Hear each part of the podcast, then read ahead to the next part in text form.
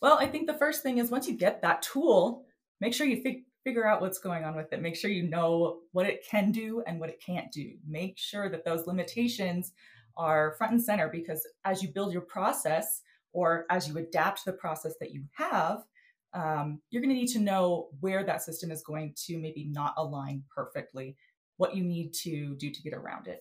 So, some of those uh, things that you'll need to put in place is not only you know learning that tool, um, but if you don't have a process, make one. And this is the time to do it. I think this is really the crux of this conversation is you cannot have a successful implementation if you don't have a process before your tool and you don't adapt those appropriately together.